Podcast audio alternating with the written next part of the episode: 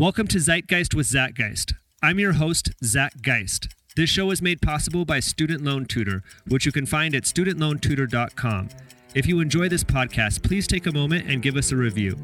Welcome to Zeitgeist with Zach Geist. Uh, today I've got uh, my guest here is uh, Robert Waggoner, uh, who I, am, I imagine in my own mind to be uh, a dream warrior of sorts. Uh, I just talked to him a few days ago, and uh, he had recommended a book called Journey to Ixtlan uh, by Carlos Castaneda, where Don Juan talks about uh, the warrior and uh, and dreaming. And I said, "Wow, you know, I guess Robert's really a dream warrior."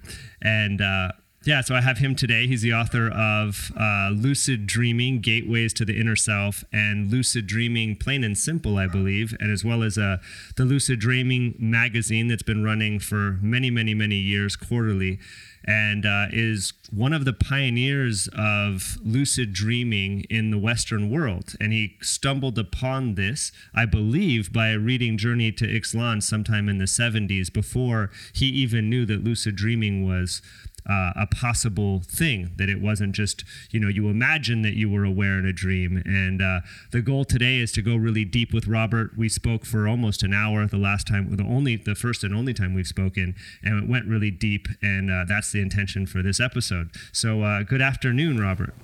Hey i'm glad to be here. Thanks for the invitation zach. Thank you for coming on the show.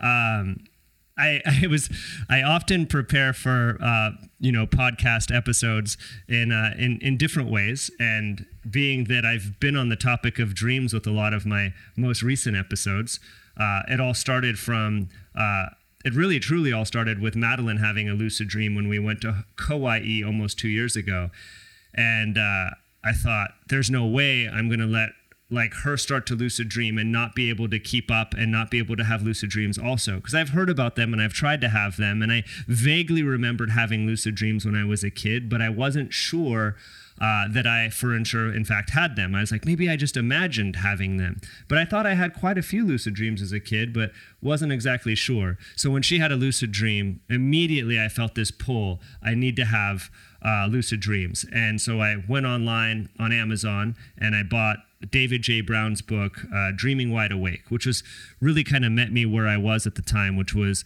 you know, working with some microdosing on psychedelics and some trauma therapy with psychedelic medicine and psychiatrists working with trauma therapy. And I thought, wow, this will be great. And uh, read it and you know and as as you could imagine lucid dreamed right away. No not at all. I spent like probably six months no lucid dreams at all. And then I, I david Jay Brown was one of my first guests on the podcast and i reached out to him and I said, "Hey, do you want to be on the podcast?" And it was almost what you had said that sometimes you uh, fears, not fears, not the right word, but it's struggling when you have a uh, on a, on a on a podcast where the person hasn't lucid dreamed before, and then I'm like, "Gosh, I'm gonna have this conversation. It's gonna be all about uh, thinking that I lucid dreamed as a kid, but I read your book and I can't lucid dream, and I, I, I was so worried about it." And then that night before that episode, uh, I just reminded him, "Hey, we've got the episode coming up tomorrow." That night I had the first lucid dream that I could remember as an adult. And I was so excited in the dream, but I, I got nervous because I thought I was on MDMA. And then the minute I thought that, the police came. And then I'm like, oh my God, I'm not lucid dreaming. I'm on MDMA. I'm going to get arrested for being on MDMA while driving. And then I woke up and I'm like, yes, yes, I had a lucid dream. I'm going to tell David Brown all about, David Jay Brown all about this. And I open up my phone because I do the voice recording memo. And I'm like, and I'm, okay, I'm going to do this. Okay. Oh, what the hell it's not working right and then like and like i'm like i lucid dreamed and as i say that the like congratulations like you know when you put congrats in facebook it shoots out all the confetti and things and i'm like what the heck it just responds to my voice and then i'm like wait a second i'm still dreaming and then i wake up again so uh so uh, I, I prepared for this one, Robert, and I had a I ended up having a lucid dream. I woke up at 4:30 in the morning, like wide awake, and I'm like, "Gosh, I don't want to be wide awake right now. I've got so many things to do today." And I'm like, "Well, I'm wide awake. I'm gonna look at my hands, like uh, it says in, like it says in that book, Journey to Ixtlan." And I'm looking at my hands, and I'm listening to the book, and I'm just thinking in my head, I'm like, when I it calmly, like when I when I see my hands again, I'm gonna realize that I'm dreaming. And I've done that before, and it hasn't worked for me. And then I'm like, I go back to sleep, and it's been two weeks since my last lucid dream, and I'm like, and my incubation, which we'll get to what all these things mean, is like to really lead this podcast episode in the right way. And So I'm like, I'm gonna figure out what should we go over with Robert. So I, I go back to sleep and I find myself jumping on a bed and finding a room in my house that was on an upper floor that I didn't know was there. And I'm looking out the window from standing on this bed, and I see uh, a vanity mirror that my grandmother had when I was a kid. And I'm like, gosh, that's so weird that there's this room that I didn't know was here in my house that's nicer than the room I have. Plus, my grandmother's vanity mirrors here. This is bizarre.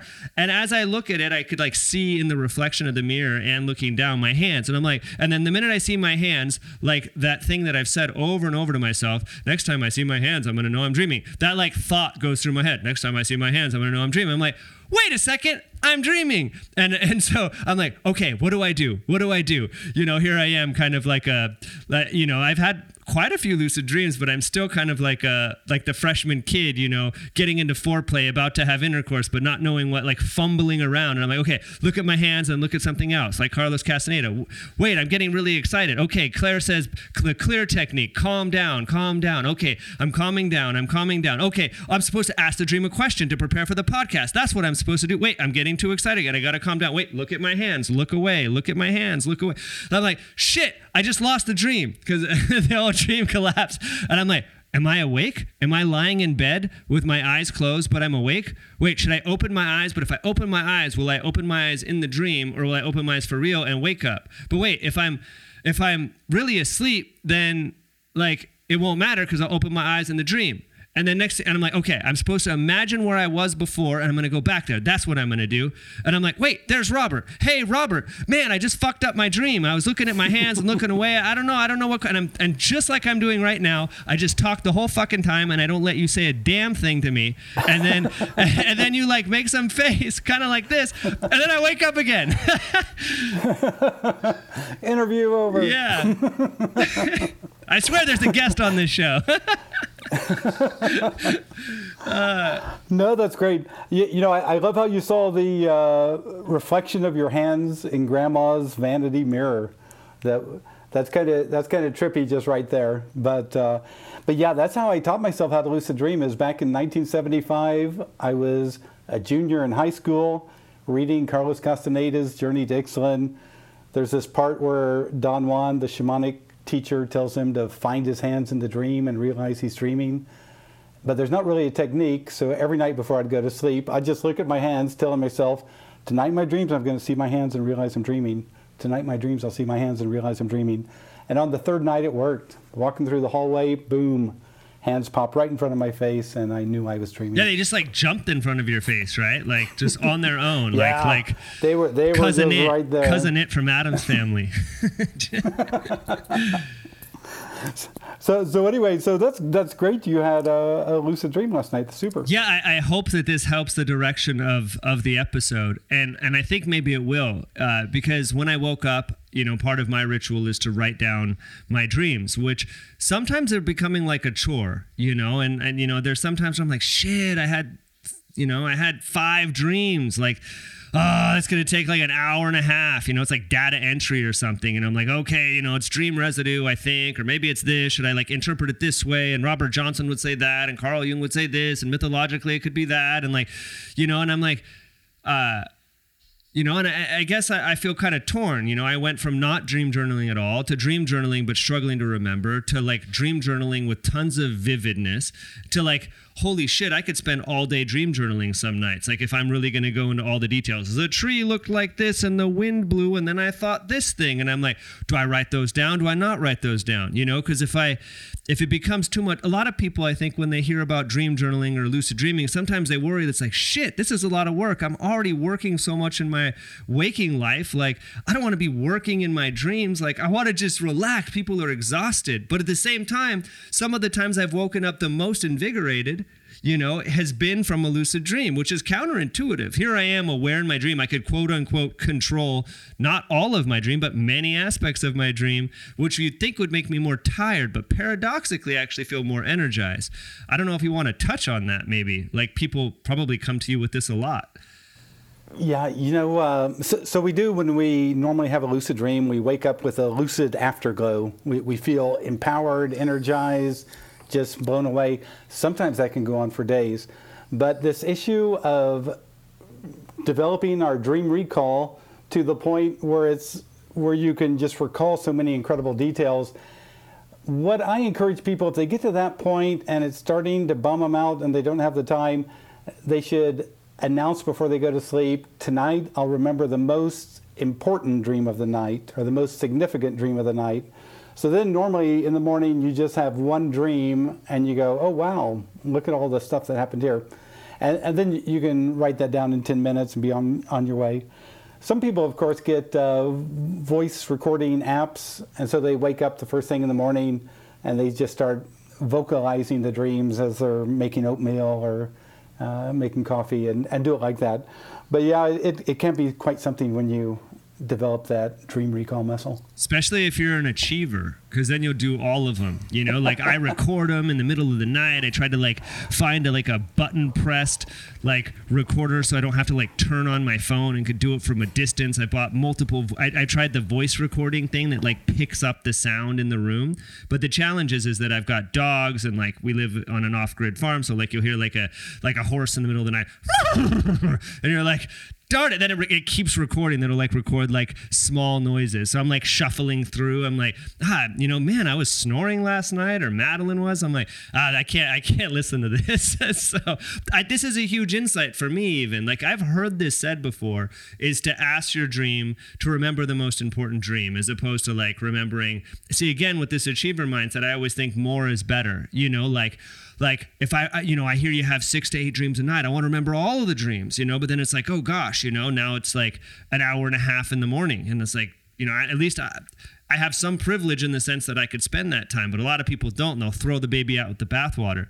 And in some ways, all you had was Carlos Castaneda, Don Juan saying to Carlos Castaneda, look at your hands. And then in your dream, find your hands, you know you're dreaming. And like, what what we ran into with my with my dream last night because I said, "Hey, how can we how can this lead the podcast?" Is that all of these techniques were flowing through. I'm like, okay, I could ask the dream any question I want. I could look at my hands. I could look at my hands. Look at my hands. Look away. Like, oh, calm down. I'm relaxed. Breathe, breathe, breathe. Okay, ask the dream a question. You know, there was like almost too many things. You know, like. Uh, too many things going on and figuring out you know it's like i i went to uh, I was going to say Sears, but I don't know if you could even go to Sears due to COVID and that going out of business. But it's like I went to the store and bought the biggest tool set imaginable. And I'm like, more tools are better. And then here I am. And I'm like, I don't know what to do with all these tools, you know? Like, yeah, that's the problem with potential. Uh, in the lucid dream, you're kind of in an open platform where anything is possible. And sometimes it's kind of a mind trip to imagine all the possibilities um, instead of just settling on one and, and going for what uh, grabs your attention at that moment. But no, it's a beautiful lucid dream. Robert, what I find so cool, and by the way, I love your book. Uh, I love the book Journey Journey to the Inner uh, Journey to the Inner Self. Lucid Dreaming Journey to the, yep. to the Inner Self was absolutely Gateway to the Inner Self. Huh? What is it? Yep. Gateway to the Gateway to the inner self. Yes, yes, yes. yeah. I think I'm mixing up Journey to Ixtlan that I'm that I'm listening right, to right, right, now. But uh, you know, and maybe this is a good point to talk about journeys because in the probably a lot of people that listen to me, uh, like hear this term journey a lot, like ayahuasca journey, mushroom journey, mescaline journey, or you know, ecstatic dance journey, or sound journey, or healing journey, or this idea of this journey, uh, you know, the hero's journey in Joseph Campbell. And um, surprisingly, in this culture that I that I think a lot of people would refer to as New Age, uh, lucid dreaming is not super prevalent. Uh, it's uh, and and I think maybe you and I touched on this in the conversation before, and I've experienced with plant medicines, especially iboga was like the one that really helped me a lot with healing. And iboga is what's called a.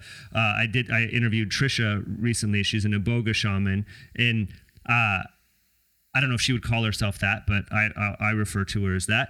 Uh, is it's a oneirophrenic or an oneirogen, which means dream maker and it felt so much different than any other quote unquote psychedelic that I've done. And I've never done psychedelics for fun because these things, I have a lot of trauma in my past, and psychedelics tend to bring those up to be healed. And in the process of being healed, it's generally pretty terrifying. Uh, so I've never done them, ca- you know, casually. Uh, it's even if I do a microdose, sometimes my body will go into spasms, and I feel like I'm dying sometimes. And I didn't experience that same harshness with lucid dreaming. It seems to be pretty gentle and pretty like I mean graceful, you know, like as in grace from the divine or grace from the mystery it seems to be very gentle relative to that. I don't know if you want to touch on what have you noticed between psychedelics and lucid dreaming? I mean, if you were to look at, I think if people are imagining what a one of the you know kind of pioneers of lucid dreaming looks like and what their history is they're probably not picturing your history or picturing or could pick you out of a crowd of expert dream warriors you know yeah well for me uh, the, the journey aspect is one thing that a lot of lucid dreamers don't realize until like year three or four or five. Hmm. Because in that first year or two of lucid dreaming, most people just want to have fun. Mm-hmm. They want to fly, they want to go through walls, they want to create fireballs, they want to jump in a car and go a thousand miles an hour, they want to have lucid dream sex, they want to do all that kind of crazy stuff. And oftentimes they'll keep repeating it over and over and over. It's kind of like uh, a hungry ghost, mm. you know, some part of themselves that that just it it can't get enough. It needs to be fed. The Facebook news feed no, trying to get to that perfect right. thing where you've had enough and like you've got the right thing to end on. yeah, but at year three or four, normally that's when people start to realize wait a second, there's more going on here because you're right. There's kind of a gentle, graceful kind of guidance going on. And that's the thing that begins to make people realize, wait, there's, there's more going on here. And so that's why I wrote my first book.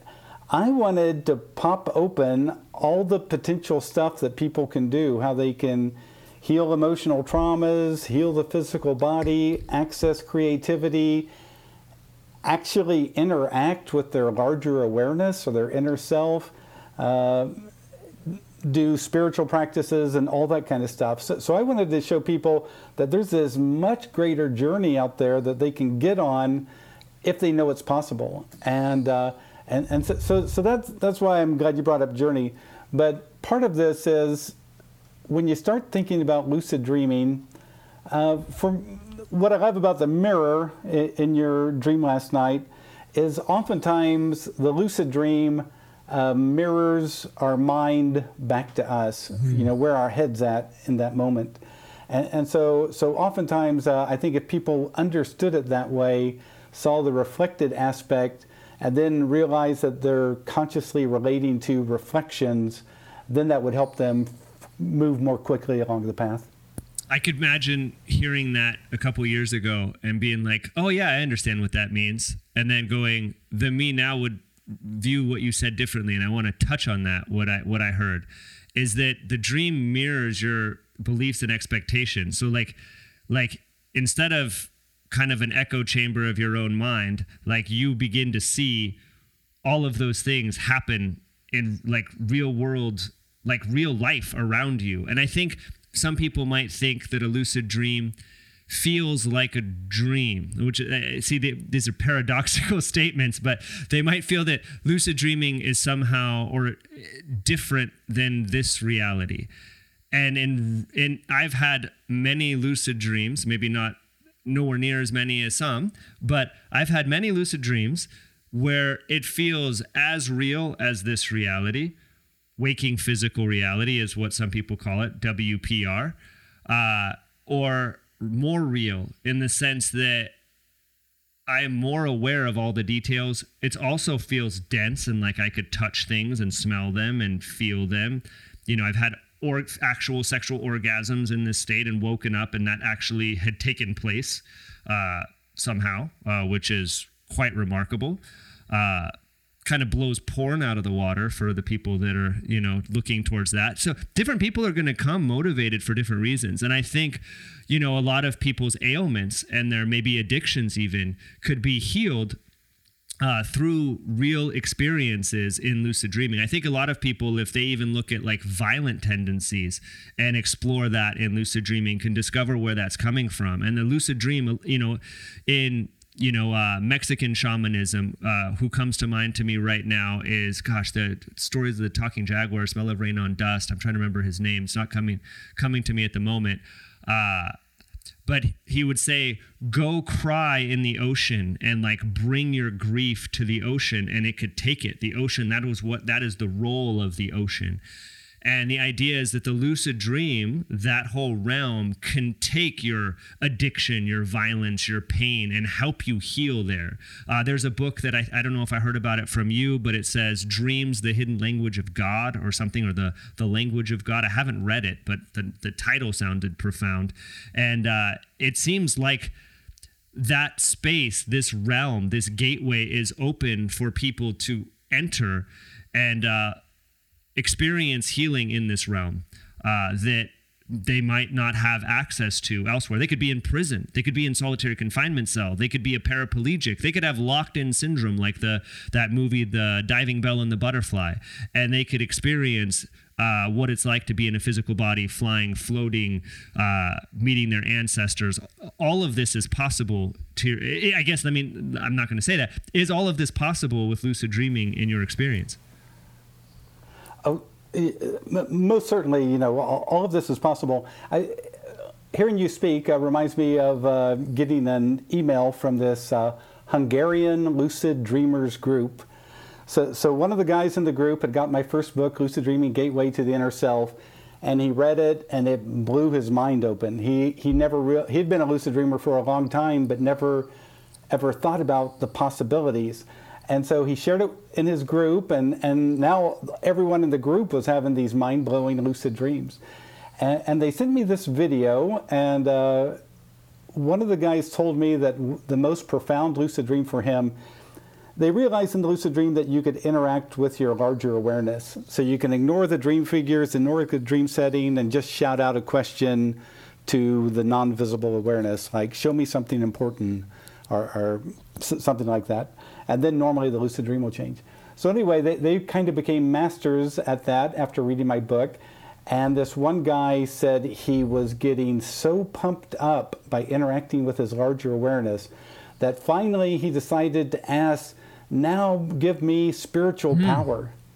And this non visible larger awareness said, you still have more emotional work to do. Wow. You know, you have to heal heal your your traumas, your life traumas before before you can get to that stage. And, and so so that's kind of the beautiful thing when you it's like this having this larger awareness that you can reach out to is, is kind of like having this inner counselor. Um, I remember uh, talking to a therapist who told me that she dealt with a young guy who had agoraphobia. He never left the mm. house. And, and I, I, never could understand exactly why this young guy didn't leave the house, but I, I think it this might have been that, COVID. Yeah, this is before COVID. Yeah, yeah, way before COVID. Uh, and this poor young guy, I, I think what happened is someone committed suicide in the house, and the kid came home from school, discovered it, and then after that, he just never left house. So anyway, um, I asked her, well, how are you doing therapist with this young guy if he doesn't meet anybody and just stays at home? And she goes, oh, we do it by hmm. Skype. And I thought, wow, that, that's cool, doing uh, Skype therapy. But anyway, the young guy didn't want to do typical dream interpretation work, but he was really interested in lucid dreaming. So the therapist sent, sent the guy my first book. He began to read it. He became enamored at this idea of reaching out to your larger awareness. And she told me some of the events that happened when this young guy would become lucid. Like, like here's an example. the, the young guy becomes lucid, and and uh, he, he, reaches out to his larger awareness. So, so, what do you have to say to me now? And the larger awareness responds, Do you remember your last dream? And this young guy goes, Oh, yeah, you mean where I destroyed the village with fire and I shot all the people who were running out of their houses? Mm. And, and, the larger awareness says, Yes. Do you think you could have made a different response? And, and the therapist is just blown away by the therapeutic activity of this inner awareness. It, you know, it's a non visible awareness in people's lucid dreams. Anyway, this young guy began to have so many interactions with this larger awareness that eventually, uh, after six months of interacting with this larger awareness and this therapist, uh, he left his home for the first time to, to go to a lucid dreaming conference. Uh, so, mm. so, so, so it's incredible what can happen when you begin to realize that there's more than your ego waking self going on, that there's this whole other platform, your larger awareness that you can reach out and interact with in the lucid dream state. I mean, I, I, just have to point to this in case somebody's listening to this and just feels like they heard what that what what was just said because I think I also missed this the first time I, I listened to your book the first time, like prior to having that rekindling of lucid dream with uh, David Jay Brown, and uh, and I like was like, oh yeah, I think I'm getting all this, like it's all going in. Then I listened to your book again, uh, the audiobook, great uh, great narrator by the way, uh, and I go wow, I totally didn't get this shit the first time around. And uh, like, and I hadn't done much Jungian study, and I've read like dozens of books, like either by Jung or on Jung or on depth psychology and this whole idea. Uh, not that I would recommend everybody needs to go out and do that, because kind of like what you had, you just looked at your hands and that the gate opened, and then kind of the teacher came and found you. You didn't you have to you could save your eyes uh, from having to read so much potentially unless you wanted to because um, I feel a lot of people feel like maybe they have to do that. Sometimes I do, like, gosh, in order to have this great experience, I've got to research it and learn everything because I don't want to mess up, you know. Uh, but this idea of that there's an awareness that is conscious in the unconscious, and again, we reach this like paradoxical sounding thing that there's a conscious being or entity or communicating I don't even know what word to use, conscious, unconscious, that's present while we're lucidly aware while asleep, but feeling like we're awake, but knowing that we're dreaming and knowing that our waking life exists. And here we are communicating with this being that's like Wizard of Oz, but not even you can't even see them, but is communicating both auditorily through figures, through the environment itself, through insight, through sensation, through crying, through memories that then manifest on in the actual world around you that you know is a dream, but no, but feels real. Uh, I don't know if I nailed it, but that's what I'm trying to, to point towards. It's a t- like this actually happens, and for some people, quite frequently. Some people, maybe even every night. I've heard of people that have lucid dreams every night. Yep, yep, and, and, and some people do. The, so, so here was the interesting thing that I started to think when I discovered in 1985. So, so I started lucid dreaming in 1975 the scientific evidence came out at the end of 1980. And then in 1985, I was part of this uh, three year experimental lucid dreaming group where every month we had a goal. And, and so uh, it was back in 1985, uh, I had this lucid dream where instead of the dream figure responding, a voice boomed out a response from mm. above. And, and, and so when I woke up from that, I remember thinking, is there an awareness behind the dream? Is there kind of an aware, unconscious mind that can answer questions and and and respond to things if I just start ignoring the dream figures? Because I think we're all socialized to interact with dream figures. You know, mm-hmm. oh, what's that dream figure doing? What's your name? Why or what does this item this mean? This like, why is there a sofa yeah, here? Yeah. What what what do you mean? You know. so, so, so, we're socialized, you know, in this waking world to do that. But after that, so after that first lucid dream of having a voice boom out a response to a question, then I began in all my lucid dreams just to ignore the dream figures and I would ask to experience things or show me this or let me experience that. And, and that's when the amazing stuff started to happen because uh, like one time I, I asked to show me my life as if it was a painting. And then suddenly in the lucid dream, there's a 90 foot by 30 foot painting hanging in the sky. I mean, literally, you know, in a, in a microsecond or two, just this vast creativity. And I'm just blown away looking at the painting that symbolizes my life. So, so, So, you know, oftentimes in political thrillers, they'll say, you know, follow the money and whatever. But I'll tell you, in lucid dreaming, if you follow the creativity, it'll take you deeper and deeper and deeper into the rabbit hole. And, and that's what I realized this first level is interacting with this awareness behind the dream, because that's going to take you to creativity beyond your own conscious self creativity in the lucid dream. Sure, you can make stuff appear and this, that, and the other but when you begin to interact with the larger awareness, that's when it just blows blows people's minds. What's coming up so strongly for me multiple times during this episode? Uh, there's so much coming up for me, Robert. I'm like, gosh, I could go this way and this way. Like, there's a choose your own adventure story, and there's so many, very dreamlike. But what's coming up so strongly for me is one of my greatest wounds. Uh, and one of my greatest wounds was being told that uh, life after death is this thing. Uh, be it when I was when I was raised, it was uh, I was raised Christian, and then uh, my mother and my stepfather became what would be considered fundamentalist Christian. Uh, they would be proud to say that uh, Bible as literal truth, and there are pearly gates, and there are mansions, and there are gold streets, and we think that there's dogs there, but you know just the nice ones.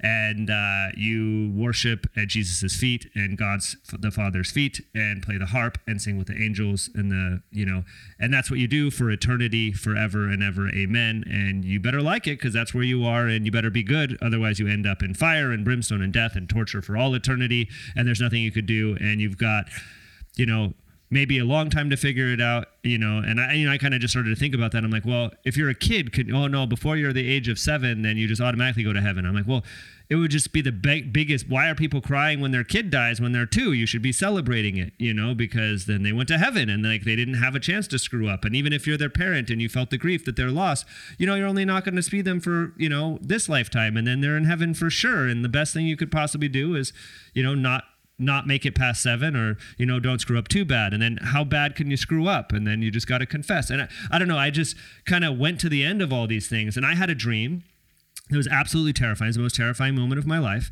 And I had a lot of crazy stuff happen to me growing up, but this was actually the most terrifying moment of my life was a dream. I had gone to sleep. I was eight years old. I lived in the, you know, uh, a house in the projects. Everything around me was razor wire in the back, uh, in the back uh, yard. That wasn't as terrifying. It was someone decapitated the first week I lived there, uh, a hundred yards away in a bush. Uh, so really extreme stuff. You'd think that's really terrifying. Watch Nightmare on Elm Street and Friday the the 13th and, you know, go to sleep watching that. Totally not bothered by that. Handle that all the time. Could imagine people getting tortured or whatever. Totally fine. Not terrifying for me. Terrifying for a lot of people. I wouldn't watch it today. Probably give me nightmares today.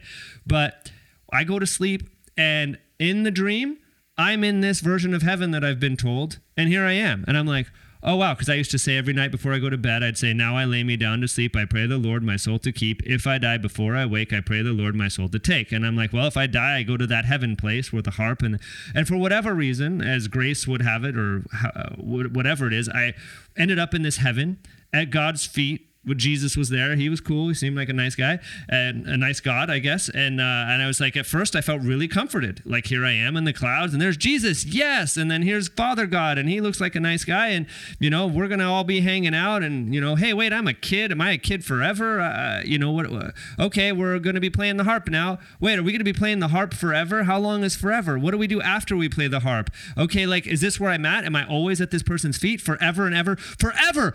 Oh my God, nothing changes forever forever. Nothing changes forever. Playing the harp, it doesn't matter how good it is, it's forever. And I totally freak out and I wake up and I'm like, in this in my you know and we had a lot of fleas when i was growing up so here i am cold you know uh, it, it, it, you know my blanket's falling off me and i'm cold and i'm like oh my gosh, this is better than being at the foot of God forever. Like I'd take this over that. And I like, and I'm like, what's real? Cause it felt more real than waking up. So I like, I get up, like it's those moments where you're trying to get up, but you can't even like, like I, I think it was sleep paralysis, but I don't know, maybe just pure terror. And finally I'm able to move and I run. Uh, thankfully, our house is pretty small, so I didn't have to run too far. It's, uh, I think, 800 square feet. And so I run over and I open the door, and uh, my mom and my stepdad are sleeping there.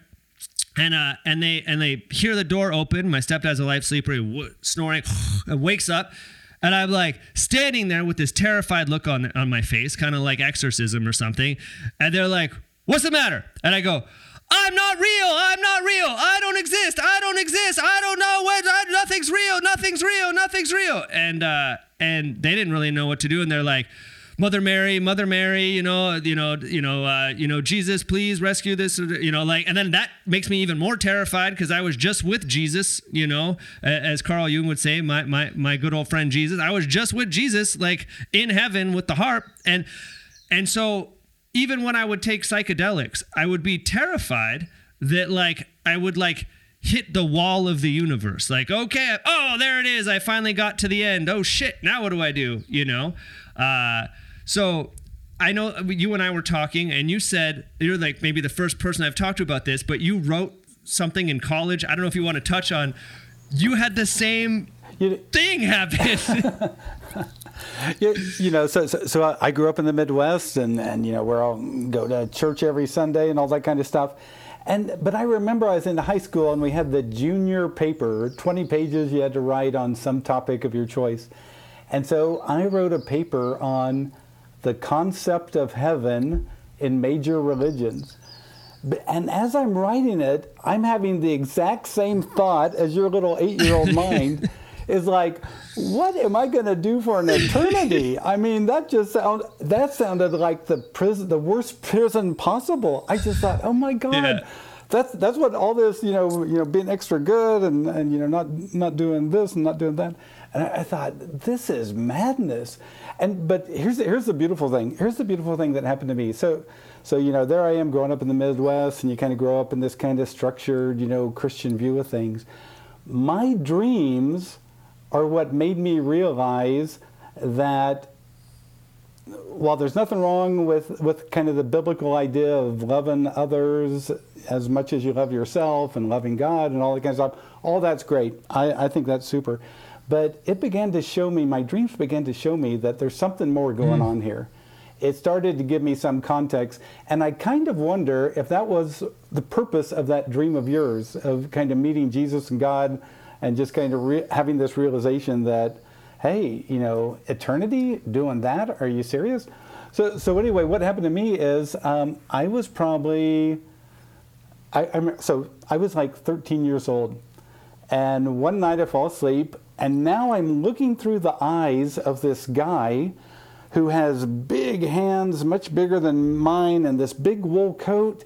And I look at the apartment, and there's gas lights like they had around the 1900, mm-hmm. mm-hmm. you know, that were had actual natural gas would light up people's house. And this guy has a glass of red wine in his hands. And so in our family, we never had alcohol in our house, you know, because we're good Christian Midwest people. Anyway, the guy brings up this glass of red wine and takes a drink. And again, I'm looking through his eyes, experiencing everything. And suddenly, in my mouth, I feel this explosion of a great glass wow. of wine. Just boom, this, this incredible taste. And when I woke up, I, I began to think, is that what wine tastes like? This is incredible. but I had never had that in my. But anyway, what what was happening? I I realized that this guy was from I think he's from Rotterdam. He he was a merchant.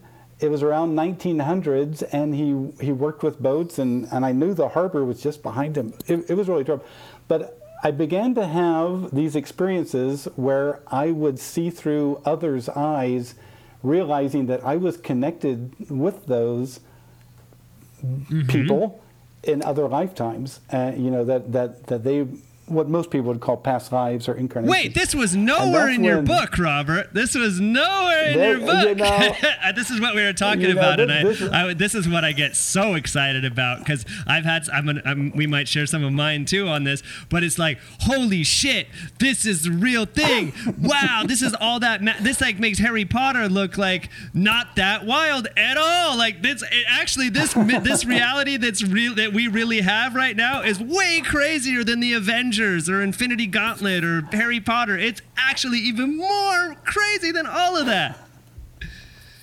Yeah, here's one crazy thing that happened. So, so one night, uh, I'm looking through the eyes of a woman in in kind of a log cabiny kind of place, and and she climbs up the little steps and looks out this this tiny glass window, and I can see the uh, the masted boats out in the harbor, and I know I'm looking to the south towards the ocean, and so so I ask in my mind, where is this? And I hear Gloucester, and and so I'm a young guy who grows up in the middle of Kansas. I'd never been out to Massachusetts, never never been to the Atlantic Ocean, any of that stuff.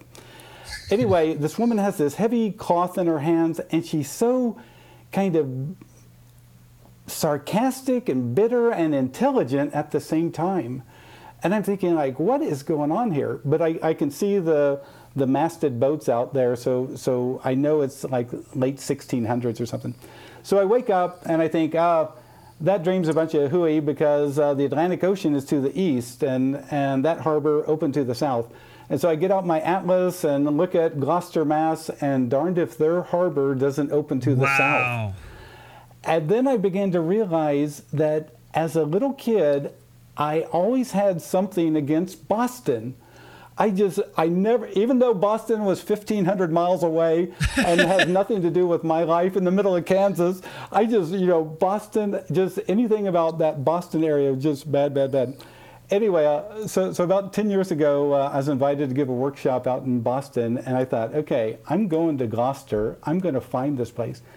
You know what? I found the exact place where this cabin was which is about 50 yards west of the first fort that was built there by the British when they landed, like in 1658 or something like that. And I realized that this this white cloth this woman had was uh, was sailcloth. She, that she repaired sailcloth for the sailors. And then I realized the reason she was so bitter and sarcastic was that her husband had gone to sea and never returned. And so they were all Puritans. And so these Puritans were very, you know, it's just this way. And was she divorced? Was she widowed? Had her husband found another woman in another port? What was going on? And so she was kind of like this, she had no social standing.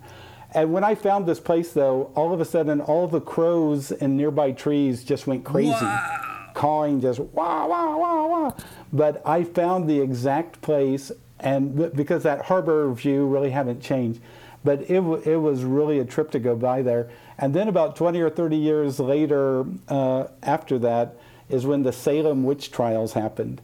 And so these Puritans were getting all freaked mm. out and, you know, evil and sin and blah, blah, blah. And of course, you know, women, attractive women, especially, uh, were, were, probably witches and all. Mm. Anyway, but, but all that kind of stuff began to put my searching in a greater context. It's like, okay, if I'm having that experience, you know, is it valid? Is it true? Is it real? But how does it connect to me? Oh, these other religions have this idea of, of past mm-hmm. lives. And so then I began to look a little further afield and, and, and, and kind of uh, check that out. I mean, it's, it's so, I don't know. I mean, for me, uh, I must say that the current mythology of, of scientific reductionism and uh, the idea that if you just reduce things down to their smallest parts, you could figure everything out and discover a theory for everything. And, you know, we're all accidents that happened on a rock that happened out of a uh, out of space in the process of a big bang uh, that began it all, that happened nowhere, no when, out of nowhere. Like we're just going to ignore the fact that that somehow happened out of nothing, uh, and, and, then just like. Uh, eh, you know, but we've got it pretty much, you know, kind of figured out. You know, I mean, look at Tesla cars. You know, that those are pretty cool. So, like, if they could self-drive, then you know we're almost there as these, you know, really smart primates that evolved from monkeys that somehow have found all this. Uh, and uh, you know, and then there's that quantum theory thing, but that only really operates at really small levels. But you know, it's kind of weird and wonky. But we're just going to kind of ignore the weirdness of that, or use that idea to like sell books about why you could use the law of attraction to get whatever material possession you want. Uh, you know, and then there's this other realm, uh, this gateway uh, that is just totally mystical and brings you directly in touch with the numinous and the divine, and in a way that for me causes my body to shake like i actually have had these experiences where i experience firsthand this this like I would imagine if I was at this place and found myself in Boston with the crows crowing, realizing I'd seen that in the dream and that synchronicity that's there and the meaning that's present, my body might actually start to go into like this like shaking fits, which for whatever reason happens to me. I don't know if that's always going to happen, but I've had this happen. Uh, yeah. Uh, for, for, for, for me, it's the chill down the back. It's it's like there's there's this there's like this energy thing that just goes down your back, and you go whoa. But but it, it was. I it hear was people say, you know, we're in spot. a simulation. It's all a simulation. We're you know, or, or or whatever that is, and I go, no, it's not some human being that figured out some it's it's so many levels of unusual that like until you've experienced it you it, once you do you you highly doubt at least i do i highly doubt that it's that it's a simulation. But my i guess where i was getting at is my when i went on that long tirade tyrant tyrant? No tirade i guess comes from the same root. But uh, i uh I had this deep fear. It's more more terrifying than the Christian idea of heaven that I was given. Not that all Christians believe that; some don't. Some have this very Gnostic or mystical, like you know, the mystical Christ, like Manly P. Hall. Uh, but uh, an, another way. Uh, the the scientific reductionist myth, mythological view, which it is a myth, uh, because a myth pieces abstractions together to try to explain what's happening, uh, and in a, in a language that a lot of people could understand. But now you know, I don't know. I don't want to go down too deep in that direction, but uh, my, I want to talk about the fear. I felt absolutely terrified. At first, I felt liberated. Oh, great! It's not like I'm going to get punished for eternity in hell for all, for all, forever and ever. Amen. It was you know, okay, now I feel good. You know, we, we all end up being nothing in the end, and that's you know that's totally fine. But then I think about that, and that was actually somehow more terrifying than the God in the heart high with the with the harps, because at least if I end up with the God the God the Father with Jesus and the harps. I could like talk to God the Father and go like, "Hey, I'm starting to get really freaked out here. It's been like you know, seventeen hundred thousand years, and uh, like my fingers kind of hurt from the harp, and you know, and I know I've got the best harp that God could make, but like I'm kind of getting burnt out on this. You know, like I kind of want to forget everything and like go do more of kind of what I was doing before, or like surprise me with something really more magical. But if all I am is an accident on a rock that like is just like everybody else, and I have no soul and no past lives, and I just appeared here, and I'm basically a product of my conditions plus my epigenetics of my mother somehow uh, and father, and you know, then I just cease to exist forever. Then I kind of like lose all my energy or desire to really do anything beautiful or to like investigate anything. I just like feel ter- like a mild feeling between like terror, like oh my god, this is terrifying. Okay, now I'm gonna feel numb. Now I want to drink some some of that wine Robert was talking about. Uh, but for me, lucid dreaming has kind of begun to reopen this idea that there is something so much deeper and eternal, and that in some way I'm also eternal. And and and this idea that you're talking about with reincarnation that many cultures believe, like if you have this experience of looking at this woman through your through her eyes and have that felt experience somehow she is alive in you or you are alive in her and it becomes this you know our language struggles and especially our belief systems uh, are, are rigid at first but i think that the dreaming helps open those up to where you and i could communicate and we could feel that and then this podcast becomes an invitation to others to create that impetus within them to explore this if they feel called. Uh, but I wanted to. Is that what you experience? This this idea of having a, a deeper aliveness that goes more deeply through time, as opposed to just yeah. Yeah. So so so so so here's what I like. I like the uh, this is the idea that I think is the next step, basically in in kind of our our evolution as a species is about expanding the concept of selfhood. Because where we are right now is you have a conscious self, and you have this ego that's kind of creating this persona that's you know making you look good out there in front of you know the, the vast wide world. And you know may, maybe you have you know shadow elements denied ignored repressed parts of the self. And, and maybe you know you have an inner child and a spiritual self and archetypes, but but that's kind of where we are, and that isn't what lucid dreaming is showing me and what dreaming is showing me. Dreaming is showing me I'm connected to other selves across time and space. And then when I interact with the larger awareness, it's showing me you're connected with vast creativity, knowledge, and knowing beyond the conscious self. And all of a sudden, you know, I, when I began to interact with the larger awareness and began to ask to experience concepts, and suddenly I'd be watching something conceptual be explained to me or shown to me, all of a sudden I realized that many of the Vedic traditions of uh, the Hinduism and, and all, they said that these guys way back then basically somehow came up with all these wild ideas and theories by virtue of their deep uh, of the of their deep movement. And at the time, I thought, you know, eh, maybe. But in a lucid dream, when you see the incredible creativity, when you see concepts explained to you or shown to you, then all of a sudden you go, oh my God, I'm connected to something else here. And, and so that begins to shift this whole paradigm of the conscious ego self, you know, might have archetypes, might have a shadow, we're just there. That, that there's something more going on here. We're connected across time and space. We're connected to a larger awareness. And, and that, I think, is really our next step. Because if people get that, then life changes for them. You they know, stop trying to arrive somewhere permanently. I think that like the idea of enlightenment is kind of like the idea of the the harp and God the Father up in the cloud. I think because people are I mean I could speak for myself. I was suffering and I was scared and I I wanted to like be okay and I, I wanted to feel safe and I thought you know and I wanted to be like loved and in, uh, loved especially in the mind of or the eyes of God. So at first it was like I want to be loved and be a good boy and end up in this heaven space and then it was like you know I want to end up you know enlightened. That was the next thing. I want to be like in the present moment, whatever that means, and not thinking. And like, I don't know how to really do that, but I'm to try to like do that the best that I can. And, you know, I'm to be enlightened. And I'm like, well, I don't really know how this works. I think I like got to a point where I really wasn't thinking much because uh, I really went after it. I'm like, I'm going to do this Eckhart Tolle thing, which I share his birthday, by the way. I found out years later. But uh, I'm like, I mean, he's older than me, unless you look at my ID where they screwed up and said I'm 100. But uh, that's a whole nother story. but,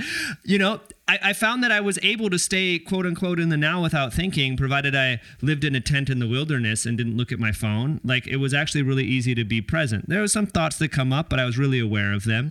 Uh, but I don't live in that world really, and I and I enjoy interacting with people, and uh, I enjoy making connections and not having to feel like I have to isolate. Because if I look at like what I, why I wanted to isolate is I was trying to achieve something again, like, and maybe I am with the lucid dreaming thing too, as Don Juan says. Maybe I'm like hunting after power. Uh, uh, I don't know what what what that. I mean, but I guess if you're going to be chasing anything uh, if you look at the Bible, uh, seek only the kingdom of heaven, and all else will be provided unto you. I might have butchered that, but uh, I think it's a worthy thing to seek. What do you think? so, so um, you know, I, th- I, think what we're here doing is, is, trying to develop a more spacious mind, a mind that allows insights and intuitions and impulses to come that otherwise wouldn't come come to us. And in lucid dreaming, as you begin to interact with that larger awareness, I think that helps to develop uh, uh, what I'd call a more spacious mind. Uh, so, so, I, I, give an example of this in my book. Uh, one time, my wife and I uh, we are floating down the Grand Canyon, down the Colorado River, and so you get on these uh, big rafts with 20 other people, and it's a seven-day trip, and, and you go down the Grand Canyon. And it's such an amazing thing. You're, there's no cell phone coverage. You, you, you just get back to nature. You sleep out at night under the stars. Mm. And, and, so we're doing this in August. It's bloody hot, but, but we're just having a great time. On the third or fourth day, we get to Havasu Creek. And that's where this, if you go up the trail a couple miles, there's this beautiful Havasu Falls.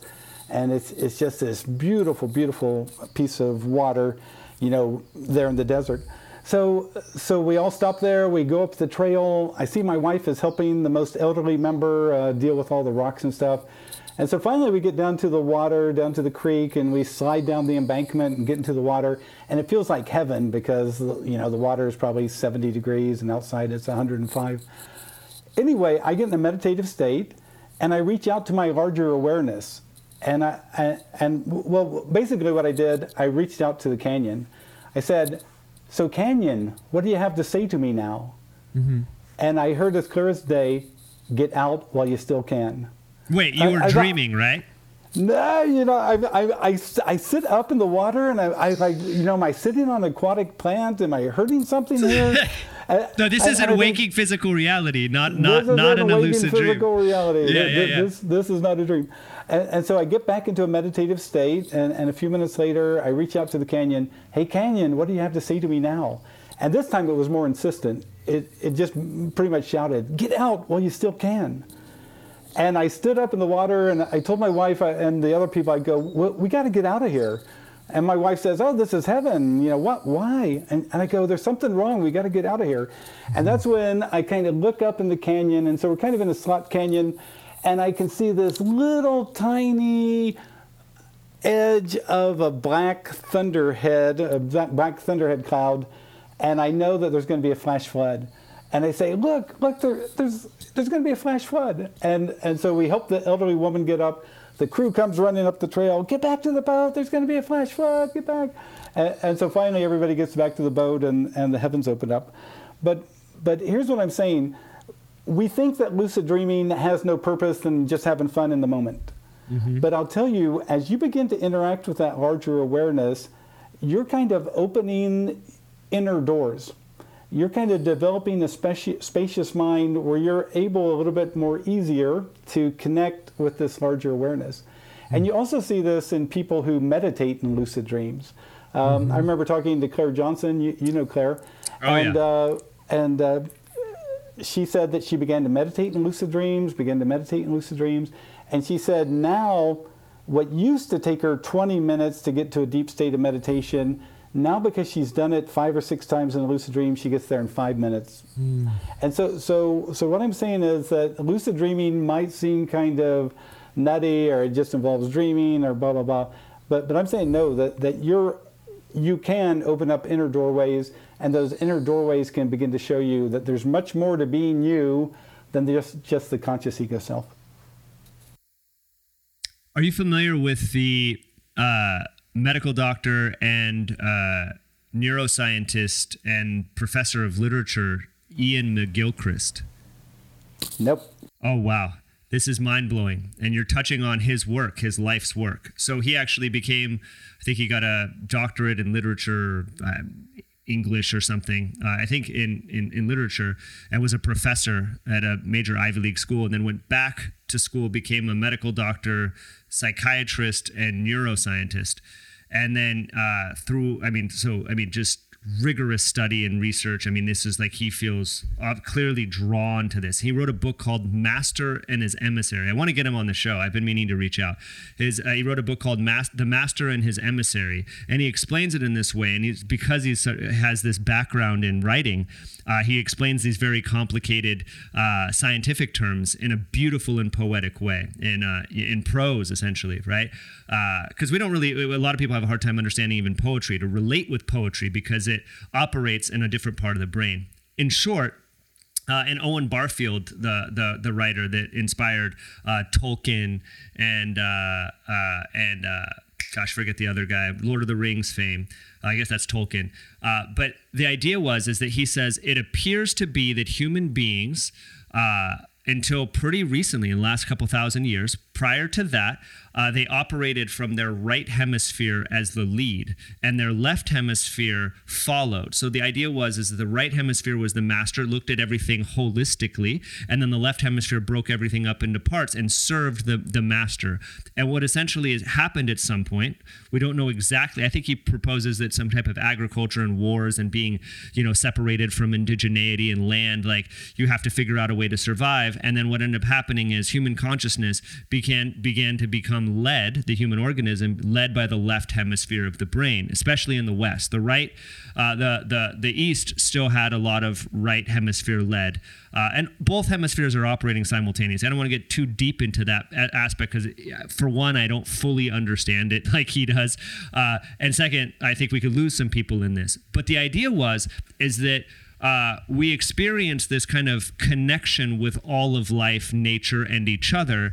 And the left hemisphere, the, like the state of being, was very different. And what I imagine it to be like is a lot like a lucid dream, because I've had lucid dreams. I've also had things happen in in waking physical reality that were very lucid dream like, like what you're saying, which traditionally happens among shamans. But I believe that there was a time, at least not even me, who cares what I say, really? Uh, Iain McGilchrist believes there was a time where human beings just lived that way.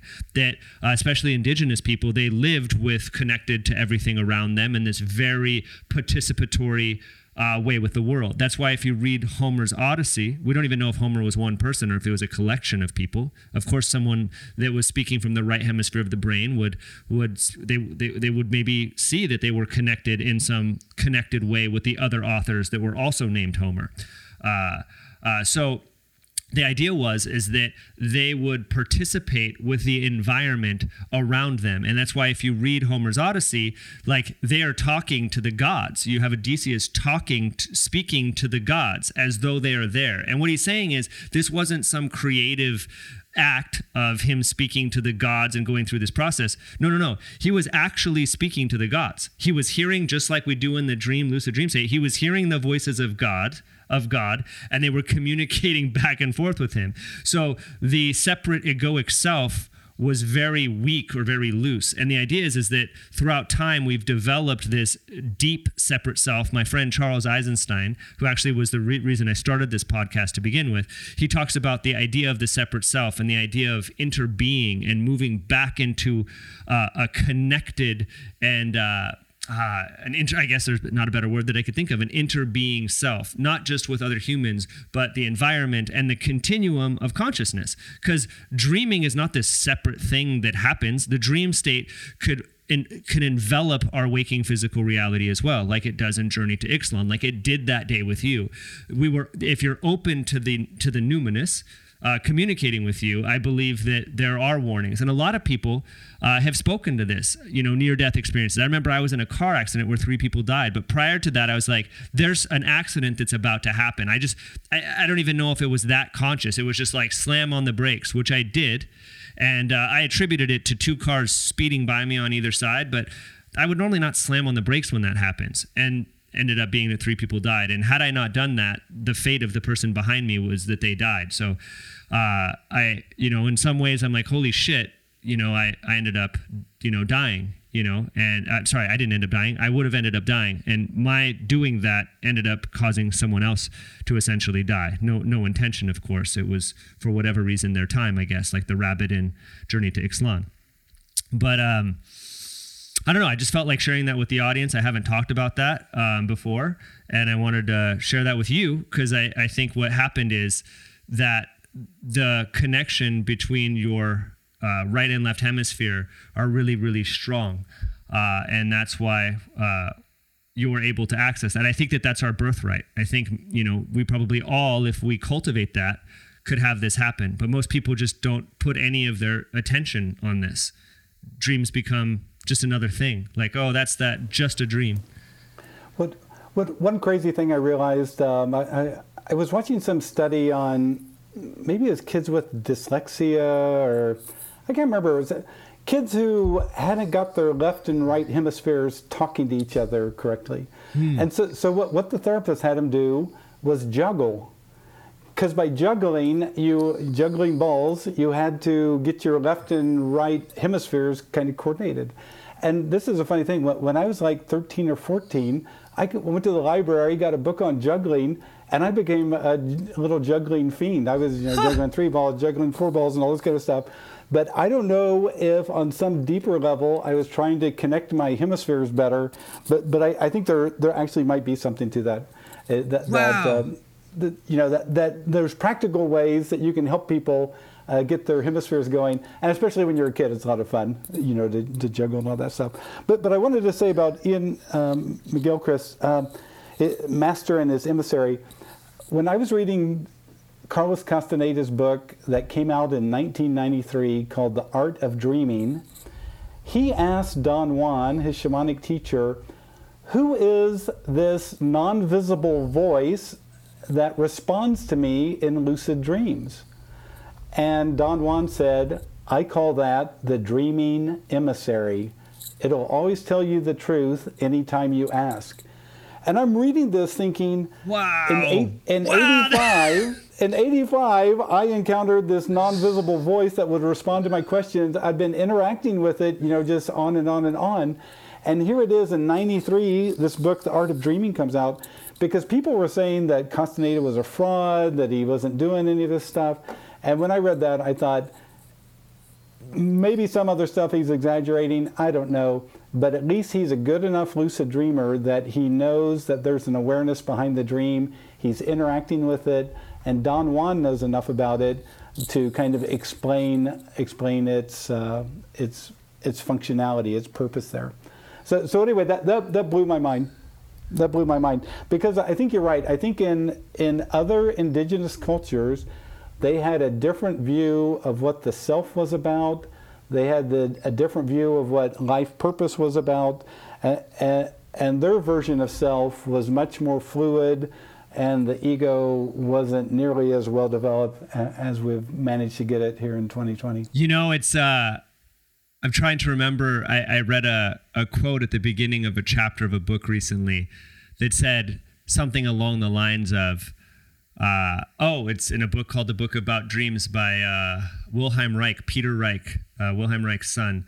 And it said something about uh, to hold on to the pain till the longest time you can so that you could wait for the bliss of the release of that pain and uh, that's a paraphrase. It's, uh, but I think that maybe what we're experiencing as human beings in this crazy sense of separation. I mean, like it is manifesting in the physical reality, like in a way that you even if you were blind you would see it in that you would experience it.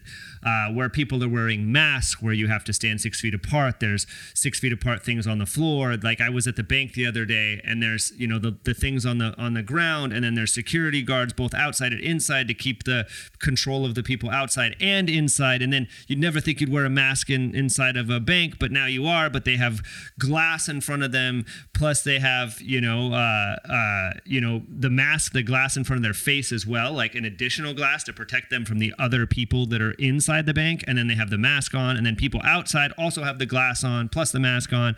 And then there's hand sanitizer. Just like holy shit! I mean, this is about as miserable and separate as as we could get. Like we're all in our own little prisons. I mean, I've been to jail. I spent a month in solitary confinement for for a computer glitch. I mean, I wasn't completely. I was 15 years old, and I got implicated in breaking into an ice cream truck when it was parked. Uh, but like, it didn't warrant a month in solitary confinement. But I needed that experience too, because I realized how terrible it is to be locked in a solitary confinement cell with none of these. Av- I didn't know any of these things existed. And it didn't find me by grace in there. I, I went through the torture of being locked in there, not knowing when I was going to get out. Because it wasn't like, hey, you're going to be in here for just 30 days. It's like, you're going to be in here till we figure out what the hell's going on. And it took 30 days to figure it out. And I sat there. But uh, I guess what I, I, wanted to, I don't know what the heck I was pointing to. Uh, this happens to me sometimes. The first time it's happened on this episode, but this typically happens. I go down this crazy tangent and I go, hey, Robert, I'm lost here. Where, how, how, how, did I get here? Uh, but uh, yeah, I don't remember uh, exact. Oh, Carlos Castaneda. This is what I wanted to touch on. Uh, and maybe it's not exactly where I was going, but uh, Carlos Castaneda, maybe he appears to be like a fraud, you know, or maybe Joseph Smith in the Mormon religion appears to be like a fraud, but, or maybe, you know, to some people, Jesus might seem like a fraud, but in the divine, that my guess is if Jesus or Joseph Smith or Carlos Castaneda had the energy to write these books and to live their life in this way, there had to be some deep level of truth to it. And it might be a little bit embellished to the sense that this was happening in the dream realm and he was bringing it over, or, you, you know, he had to, you know, the, I, I, Neil Gaiman says writers are liars.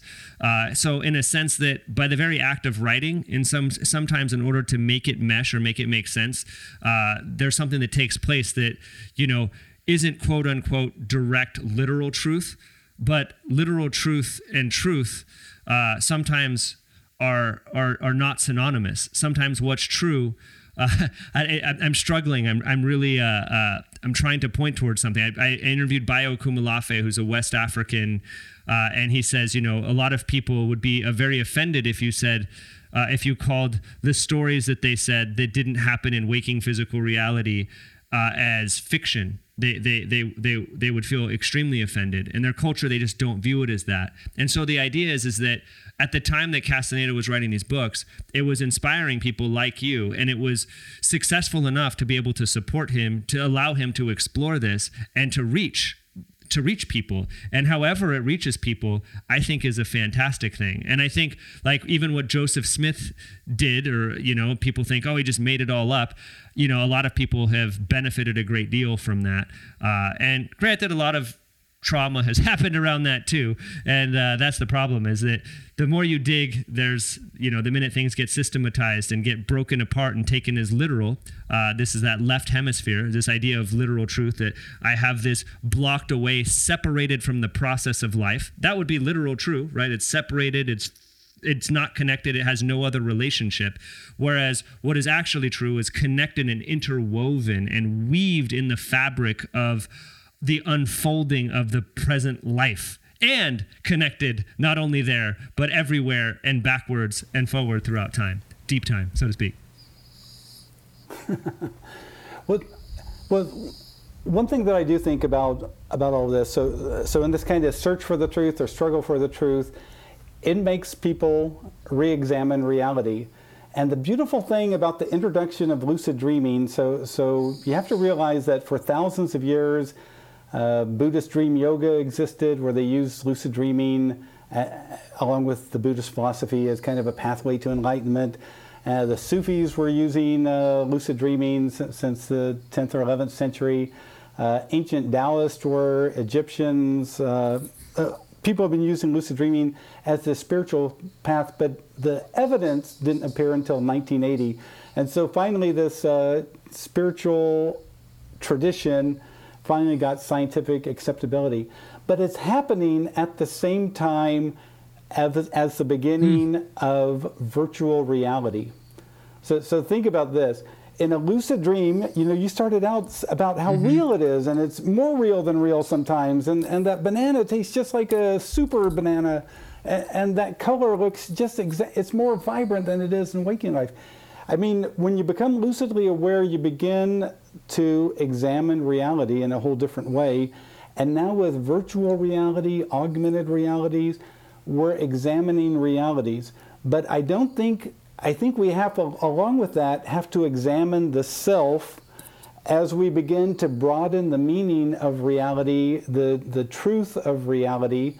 Because eventually, what's going to happen, we're going to connect with these indigenous cultures who were talking about these dimensional realities as real and and and sure it was a mm-hmm. shamanic journey, but yes, it was real, and, and I think we're finally going to get there, but we're going to go through this kind of technological way to finally get there, and and and, and validate experience, perceived experience, as as fundamentally real, e- even though. Uh, uh, it might not be a consensus reality. It, it, might be the reality within your head, just like a lucid dream uh, might be.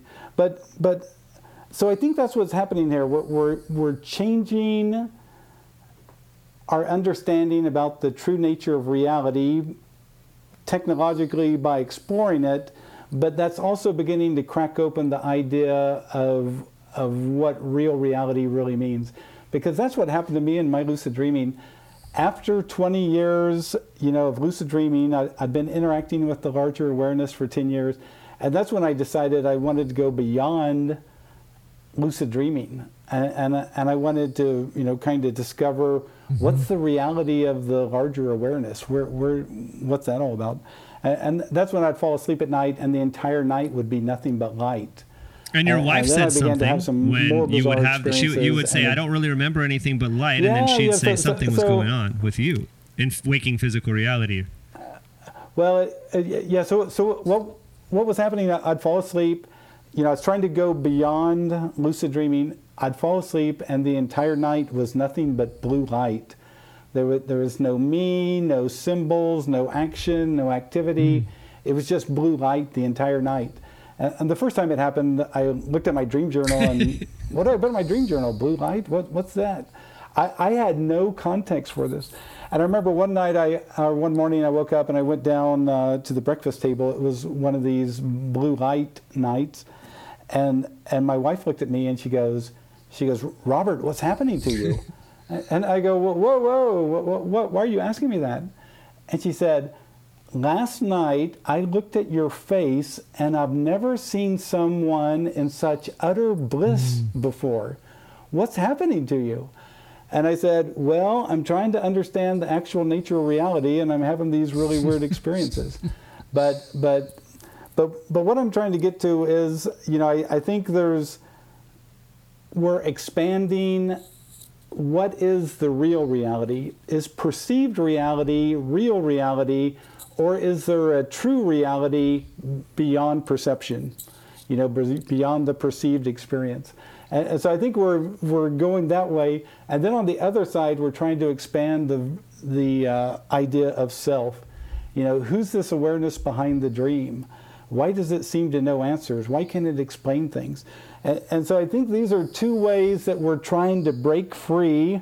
You know, that we're trying to to, to kind of carve out a pathway to kind of deal with it.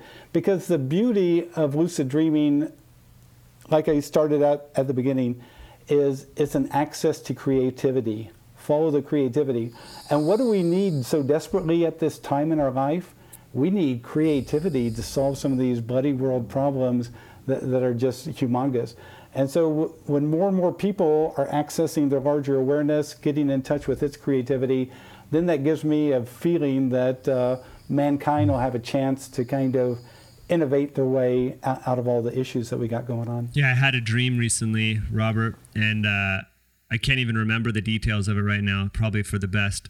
Uh, but it was something about how do I solve all of this mess that's going on? Like, what is my part to play in, like, you know, no, it's the right wing, and you know, we we have to have conservatism. No, it's like, you know, you know, people are suffering, and you know, and if you're if you're not part of it, you're against it, and it's like, ah, I don't know what to do, you know. Um, and I, have got family and friends on one side and family and friends on the other and family that's not talking to other family because they you know you know they believe one thing or the other. I was just like it is absolute pandemonium.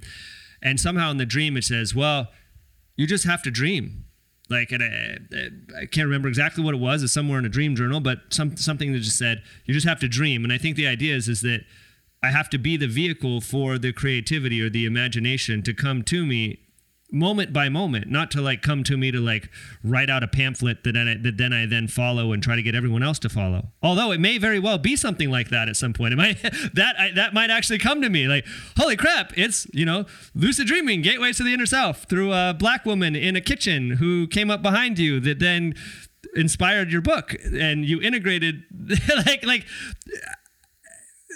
these things it all comes it seems like and again paradoxically it all comes from there but at the same time it doesn't all come from there.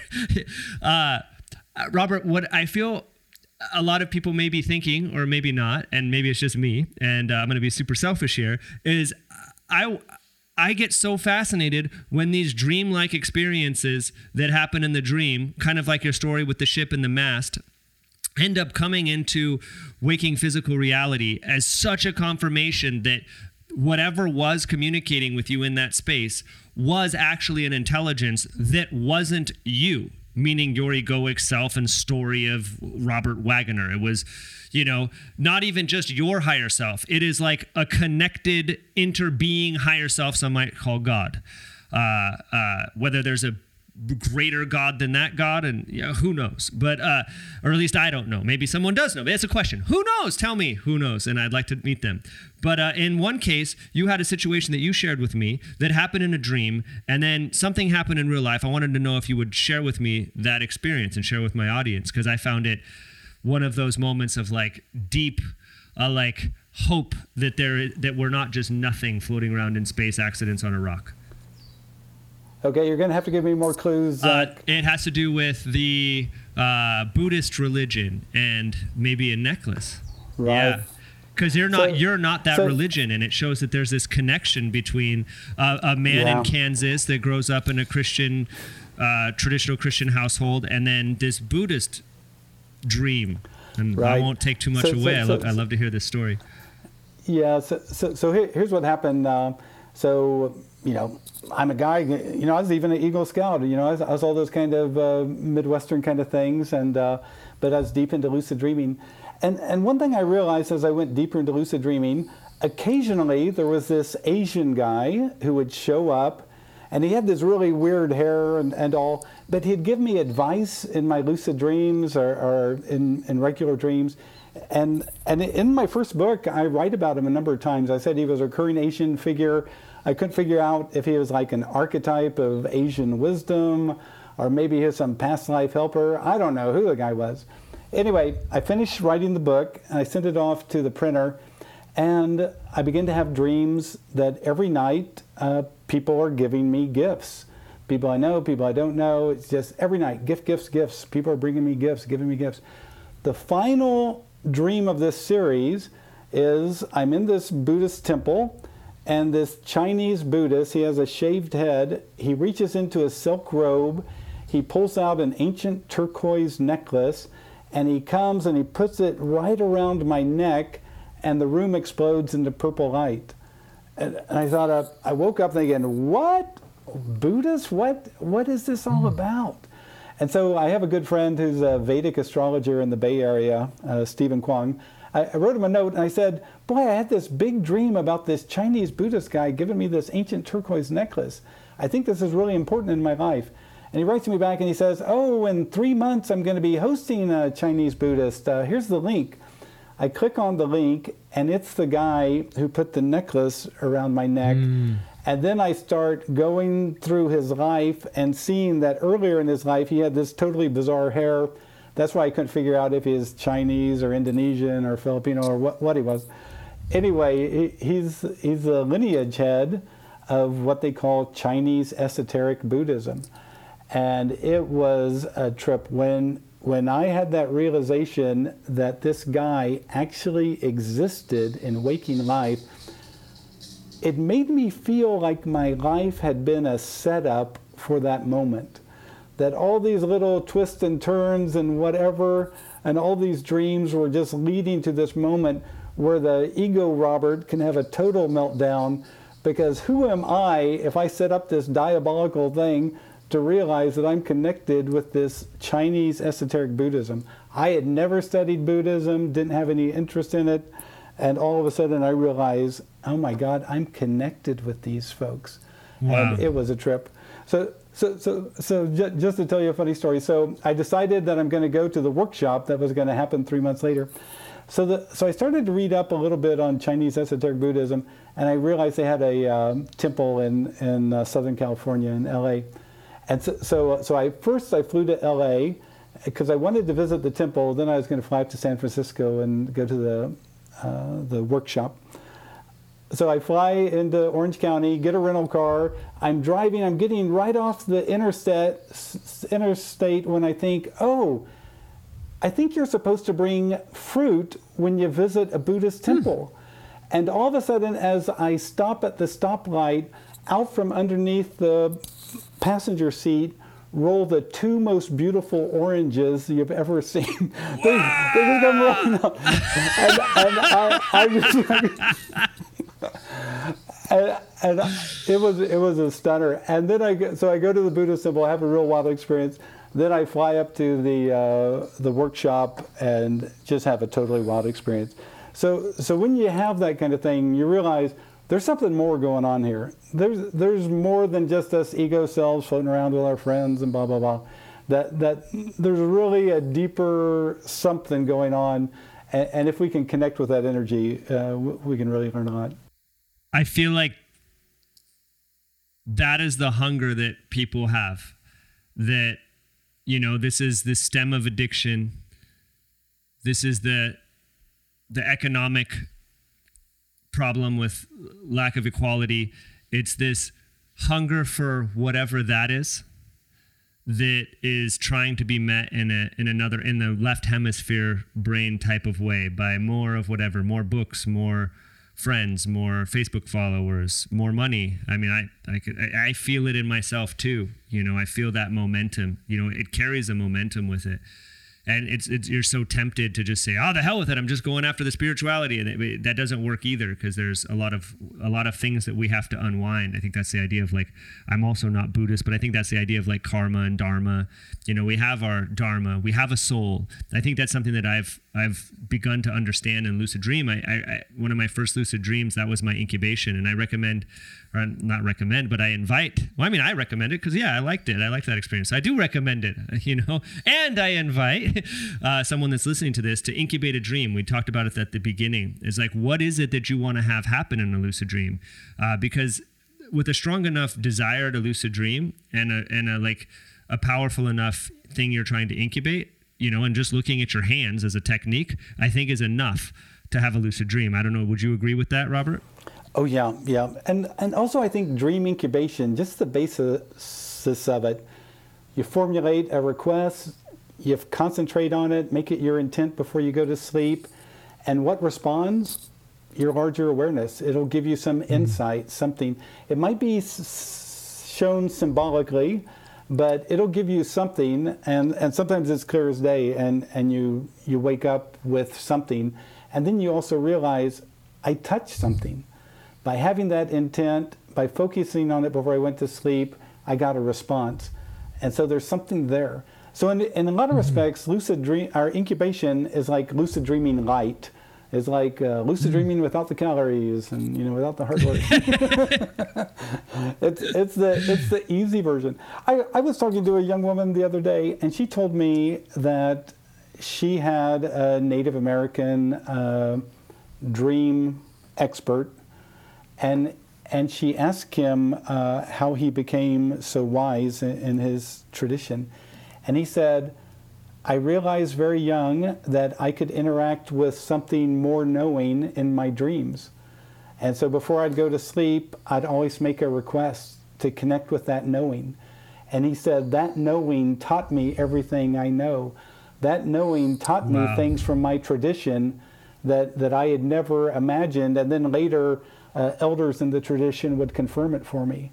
He said, But I knew without a doubt that there was some inner knowing, and before sleep each night, I wanted to connect with it and, and be taught by it and learn from it. So, again, you don't have to be a great lucid dreamer, but you do have to see this dream incubation as something more than just playing around with your mind or kicking around mm-hmm. in this unconscious uh, sand pile. You, you have to see it as something more, and then you can take it from there. And I mean, maybe that, I mean, coming from my Christian upbringing, maybe just even a mustard seed of hope or belief that potentially there could be something there. Something that I, you know, and going into it with that type of reverence, like, look, uh, I don't know if something's here. I really want to believe that there is you know, I'm not asking for like tests or whatever, but I want to live in a world where there's an intelligence on the other end of this dream and that there's an intelligence that's on the outside of my brain and I don't just cease to exist. I'm not in just a world full of me- mechanistic accidents floating around, which is kind of how it feels a lot of times, especially during COVID. You don't, you look at any picture of public gathering and it's either complete pandemonium or total ordered, you know, protection of, you know, a friend of mine, Charles, he said, you know, I can't believe these are the same human beings that used to hunt walruses with spears, you know, because people are so terrified of each other and like of going outside and touching a door handle. Uh, and it's because I think we believe that there's nothing on the other side of this life, there, uh, you know, even people that are very religious, I think a lot of times they cling to their religion uh, out of fear uh, that maybe their their sneaking suspicion is that maybe there isn't anything there, and so they cling really, really strongly to it. I wanted to see my soul at my first lucid dream that I like incubated. I said, I want to meet my soul.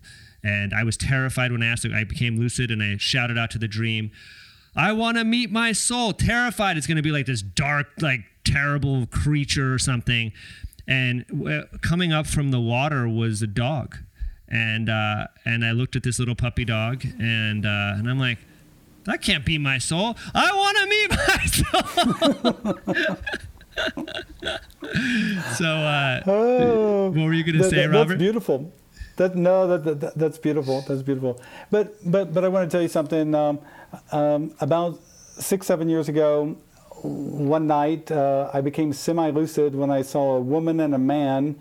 They were just right in front of me, and the woman looks at me just really intently in the eye and says, "I want you to understand." that about 100 years to you is one year to me. Mm. As I'm looking at this woman, I'm thinking, well, she looks like she's about 35, so she's telling me she's 3,500 years old. Okay, so she's she's aware and awake, looking at me, and the guy is is asleep. And she goes, "I want you to understand that ancient spiritual knowledge is returning to your system." And I go, What? And she goes, I want you to understand that ancient spiritual knowledge is returning to your system. And so, okay, I got the message. When I, when I woke up, I realized that the woman's aware, so that's kind of like the inner intuitive portion. People are beginning to get it. Mm-hmm. On the waking world, we haven't kind of woken up to it. The guy is kind of, you know, expression and, and physicality and outer outerness. But now that we have all the wild stuff that's been happening in the last year, I keep coming back to that experience that even though this seems painful and weird and people are acting, you know, in just really kind of strange ways that that seem alarming uh, a lot of times, um, I have a sense that ancient spiritual knowledge is coming to our system. But you have to realize this woman, uh, again, a hundred years of our time is one year to her and, and, so so it, it's gonna like it's gonna be a process. You know, it's not gonna happen in one year and we're gonna be it's one and done. Mm-hmm. Uh, you know that that we're in a multi-decade change here, mm-hmm.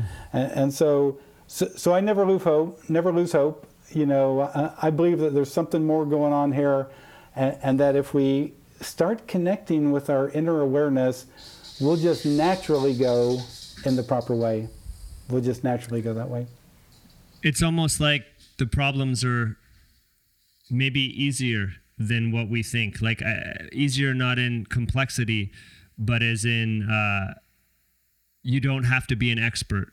You don't have to know everything to do in advance. And instead, uh, within us, seated within our soul, is the gift that is our contribution to the whole to bring the more beautiful world that we envision or hope for into existence.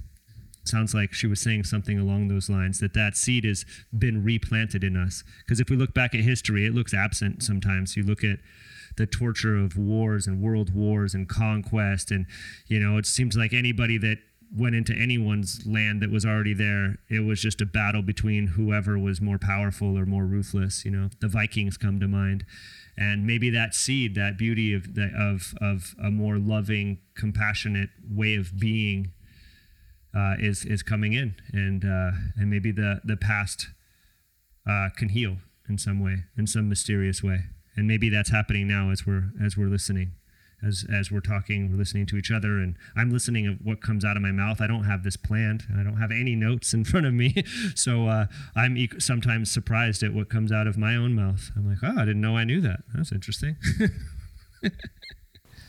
exactly, and, and, and I think that's what we're going to understand that uh, that that part of advancing is connecting with our inner knowing and, and, and thinking that we're going to somehow, somehow do it without connecting with that inner knowing, um, I, I just think that that's, we're going to learn that we have to connect with that inner knowing.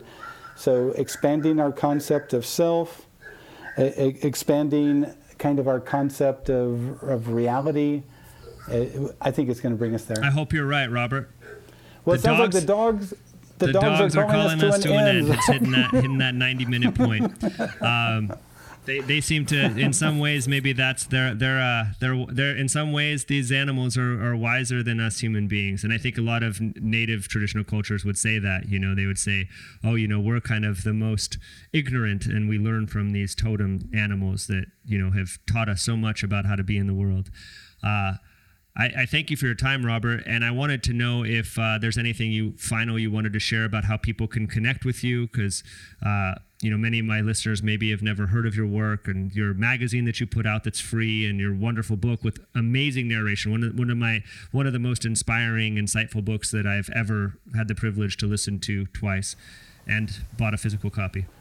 Yeah. So yeah, so, so um, you can learn more about my books at uh, my website, uh, Lucid, Lucid, L-U-C-I-D, lucidadvice.com. And also we have a free online magazine that my friend Lucy Gillis in Vancouver and I have been creating for 20 years. But it's all for free. You can check out past issues. And that's at dreaminglucid.com. And uh, but but um, I do 30-day online workshops with glidewing.com, and and uh, I do various things. But anyway, the the important thing is that people get in touch with themselves, and by getting in touch with themselves, they'll get in touch with their creativity and their own true inner power. And, and so, Zach, it's been a lot of fun ch- chatting with you, and uh, lucid wishes to everyone out there listening. Thank you very much, Robert. Thank you so much for listening, and please follow us to hear future episodes where we discuss topics such as alternative states of consciousness achieved through dance, intention, and shamanic practices, sacred economics, dream work, trauma healing, building community, permaculture, healthy and compassionate living and eating practices, somatic and alternative healing modalities, politics, psychology, mythology, and more. Our work is focused on the liberation of spirit, a return to the sacred, which is a constant collective inquiry. We aim both in person and on this podcast to plant and water the seeds of liberation from economic inequality, trauma, systemic conditioning, addiction, loss of soul, loss of meaning, hopelessness, helplessness, isolation, shame, nightmares, guilt, and a return to glimpses of your birthright, of dignity, joy, community, collaboration, equality, and constantly beautifying new world where you are not alone. And always, if you're ever in the Salt Lake City area, come join us for yoga, dance, or in the garden. A community of beautiful souls are here to welcome you. We gather in community Wednesday 6 p.m. till 10 p.m. and Sunday 11 to 3 p.m. And we have a vegan brunch or vegan dinner after every event. Our gatherings are all ages and are of no religious affiliation. We look forward to seeing you.